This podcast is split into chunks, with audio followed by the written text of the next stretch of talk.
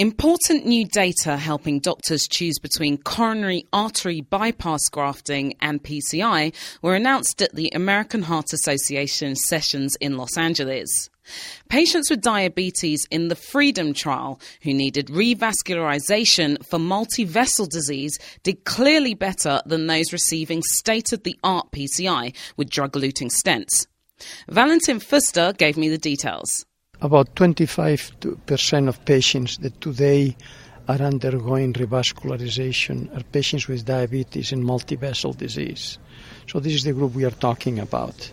So we studied 2,000 patients uh, that were randomized into the use of intervention with drug-eluting stents and coronary artery bypass grafting. This study involved 131 medical centers across the world. And the study has been very significant in terms of the results. This is the first prospective large study on diabetes with multivessel disease that were very aggressively treated with medical therapy. So, run me through some of those results then. This is a one to one randomization. You've compared CABG with PCI. What have been the results? Well, first of all, the primary endpoint of the study in terms of objectives was uh, the combination of myocardial infarction, stroke, and death of all causes. Any of these events as a first event counted. And the results were very significant, and that is what we found is at five year follow up, about uh, 26% of the patients undergoing PCI with drug-eluting stents had an event while 18% in the group that was treated with CABG, about a relative difference of about 35 36%. In terms of myocardial infarction and in terms of all cause mortality, independently, the results were also significant in terms in favoring bypass surgery. And the rate of stroke was slightly higher, however, in bypass surgery than in PCI, but the numbers were small and didn't affect the overall results. Perhaps one of the most striking data that came out is any subgroup, men versus woman, uh, race, blacks versus whites, countries, uh, syntax score, which is so important, didn't make a difference. In all the subgroups, CABG was superior, and with each of the variables of the subgroup. So the results were so clear that, in a way, uh, I think this is going to change practice. What about economic implications then? We were hearing earlier about how this can impact practice in terms of the cost in lives saved. What do you have to say about that? Well, we, this is already pre- being presented in this, uh, in this meeting, and in a long term, uh, again, CABG is superior to PCI in terms of cost effectiveness. So it really was a winner in all counts.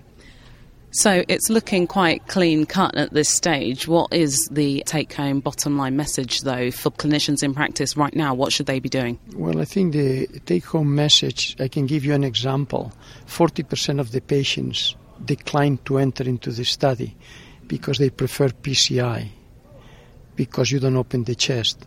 I think today we have to be much more cautious and try to convince this group to undergo bypass surgery. I think this is actually the message. So these results are enough to say CABG should be the first choice. I believe so. So there was a slight increased risk um, of stroke, though, with CABG. What do you attribute that to? Well, it was. I mean, this was about uh, five percent, uh, and the other was two, per- and PCI was two percent. What is interesting is these strokes with CABG don't don't happen at the time of the of the procedure. It, it may, may happen a little bit later. So I think it's hard to say how we can prevent them, although the numbers are relatively small.